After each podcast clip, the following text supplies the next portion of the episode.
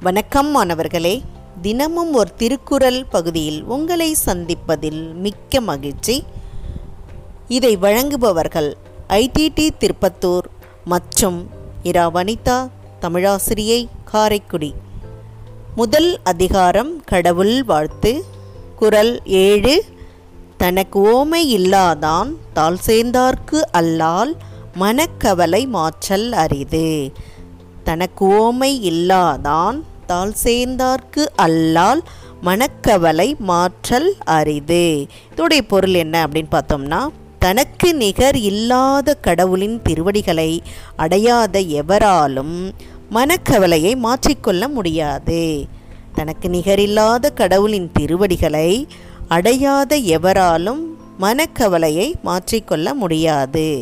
நம்ம என்ன நினைப்போம்னா நம்ம தான் உயர்ந்தவன். படி படிப்புலேயும் சரி பதவியிலையும் சரி அழகுலேயும் சரி அந்தஸ்துலேயும் எல்லாத்துலேயும் நம்ம தான் உயர்ந்தவன் அப்படின்னு நம்ம நினச்சிட்ருக்கோம். ஆனால் நம்மை விட உயர்ந்தவர் யார்? கடவுள். அவருக்கு ஒப்பாரும் மிக்காரும் யாரும் இருக்காங்களா? இல்லை. தாள் அப்படின்னு சொன்னால் திருவடி.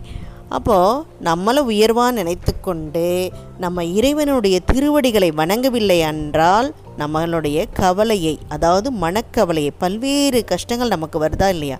அந்த கவலையை நீக்க முடியாது. அப்போ இறைவனுடைய திருவடிகளை வணங்கவில்லை என்றால் நம்முடைய கவலையை நீக்க முடியாது என்பதை தான் இந்த குரல் வலியுறுத்தி சொல்கிறது மாணவர்களே. நன்றி நன்றி மாணவர்களே.